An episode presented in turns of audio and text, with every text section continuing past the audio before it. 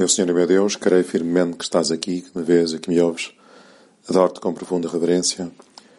Peço perdão dos meus pecados e graça para fazer com fruto este tempo de oração. Minha Mãe Imaculada, São José, meu Pai e Senhor, anjos da minha guarda, intercedei por mim. Naquele dia, ao cair da tarde, Jesus disse aos seus discípulos: Passemos à outra margem do lago. Eles deixaram a multidão e levaram Jesus consigo na barca em que estava sentado. Iam com ele outras embarcações. Levantou-se então uma grande tormenta e as ondas eram tão altas que enchiam a barca de água. Jesus, à popa, dormia com a cabeça numa almofada. Eles acordaram e disseram: Mestre, não te importas que pereçamos? Jesus levantou-se, falou ao vento imperiosamente e disse ao mar: Cala-te está quieto. O vento cessou e fez-se grande bonança. Depois disse aos discípulos: Porque sois tão medrosos? Ainda não tendes fé? Eles ficaram cheios de temor e diziam uns para os outros: Quem é este homem que até o vento e o mar lhe obedecem? Escolhi ler o Evangelho da missa de hoje por completo, porque nos ajuda, por vezes, ler o Evangelho, meditar na palavra de Deus, na força da palavra de Deus. E aqui vemos Jesus cansado. Era o anoitecer. Jesus devia ter passado um dia grande com os seus discípulos, a curar, a receber as pessoas, a pregar às multidões e estava cansado, Jesus. Mas Jesus, tu és Deus, mas és homem, e como homem também te cansas, como nós, também se entregava à missão. Está cansadíssimo, entra no barco, e ali no barco com os seus discípulos já pode descansar, afasta-se da margem. Mas este não quando se levanta uma grande tempestade. As ondas, diz São Mateus, perdão, São Marcos, as ondas eram tão altas que enchiam a barca de água. Impressionante. Nós, se calhar, aqueles que estão, somos da cidade, não estamos tão habituados a estas tempestades marítimas. Por outro lado, o mar da Galileia, nem sempre, habitualmente, é um mar calmo, mas de vez em quando está descrito, sabe-se que ocorrem algumas tempestades bastante grandes. E com aquelas ondas tão grandes, tão altas, não sei se tão grandes como as de Nazaré, mas realmente muito grandes, o que é que Jesus fazia?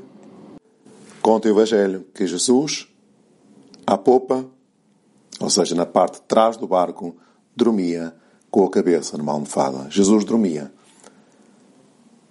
Era o cansaço de Jesus, é o teu cansaço, Jesus. É interessante ver este aspecto de Jesus dormir numa almofada. Se nenhuma palavra está na Escritura, por acaso, porque é que São Mateus quis deixar, São Marcos quis deixar aqui escrito numa almofada? Uma almofada não tem interesse nenhum, por assim dizer, podíamos pensar, mas talvez pode ajudar-nos, podemos imaginar, não sei, que um dos seus apóstolos, talvez São João, mais novo, ao ver Jesus adormecer e um pouco incómodo no meio do mar da Galileia, resolveu pôr-lhe uma almofada para que Jesus pudesse estar mais confortável. Uma delicadeza, uma pequena delicadeza de amor que nós também devemos fazer a Jesus. Por exemplo, quando entramos numa igreja cheia de turistas ou em que Jesus está abandonado, fazer uma reflexão bem feita. Estar ali dois ou três minutos ou mais a rezar a Nossa Senhora, a consolar Jesus. Ver alguém que ofende Jesus na rua, um pecado público, ou dar-nos conta das ofensas a Deus na guerra, por exemplo, e saber perdão, pedir perdão a Jesus. São pequenas delicadezas de amor, de namorado, que os cristãos, que os filhos de Deus estamos chamados a fazer. E perante aquela tempestade, continua o Evangelho, os discípulos estão assustadíssimos, assustam-se e acabam e acordam Jesus. Mestre, não te importas que pereçamos? E Jesus levanta-se e fala imperiosamente ao vento. Cala-te e está quieto, diz Jesus. Impressionante a força da palavra de Deus, que é capaz de calar o vento, de amainar as águas. Os discípulos estavam com medo. Estavam assustados. Também nós, e com que frequência pode suceder que na vida dos homens, na nossa vida, pode haver medos, inseguranças, ou é porque o trabalho é instável e não sabemos se podemos perder o emprego, Ou porque temos medo do futuro, no meio destas guerras, destas incertezas, ou é a crise na igreja que nos confunde, as divisões que vemos, assistimos dentro da igreja, ou um problema de saúde, ou uma questão económica, ou o que pensam de mim, ou se estou mais gordo, ou se estou mais magro, ou um exame difícil que não sabemos se vamos conseguir superar apesar de tantas horas de estudo.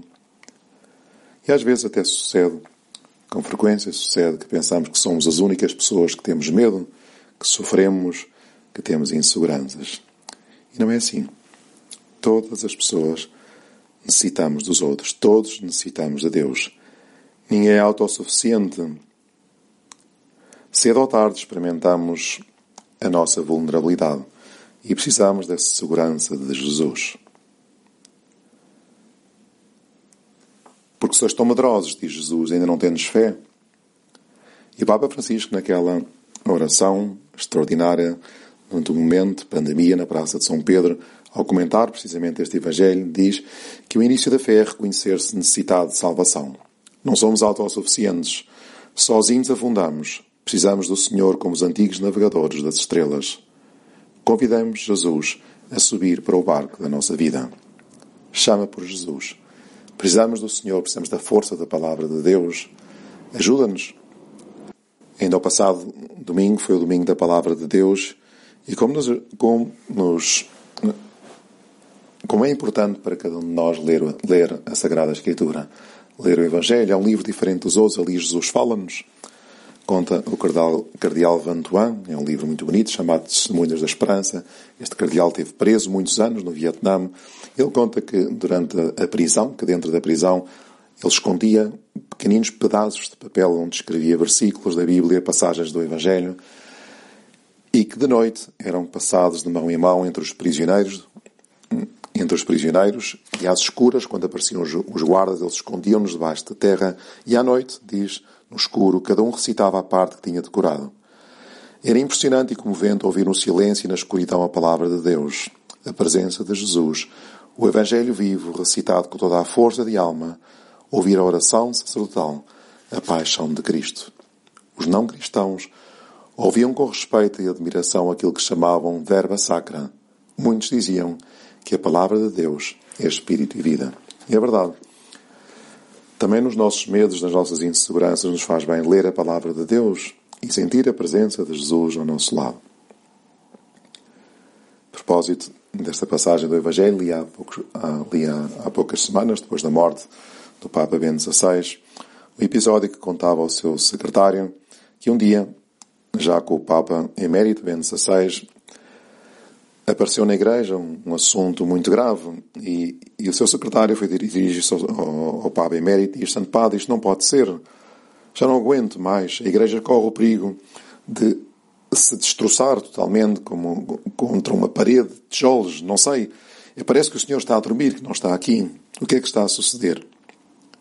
E o Papa Emérito Bento XVI diz-lhe, responde-lhe assim, Tu conheces um pouco do Evangelho, não é? O Senhor está a dormir na barca no mar de Galileia, segundo conta a história. Os discípulos tinham medo. Apareceu uma tormenta, vinham as ondas e acordaram-no porque não sabiam o que fazer. E ele simplesmente disse: O que é que está a acontecer? Jesus apenas teve que dirigir umas poucas palavras à tempestade para deixar claro que é o Senhor, mesmo que ele é capaz de imperar sobre o tempo, sobre o clima, sobre as tempestades e sobre o mar. Então, Bento XVI disse-me, olha, o Senhor não dorme.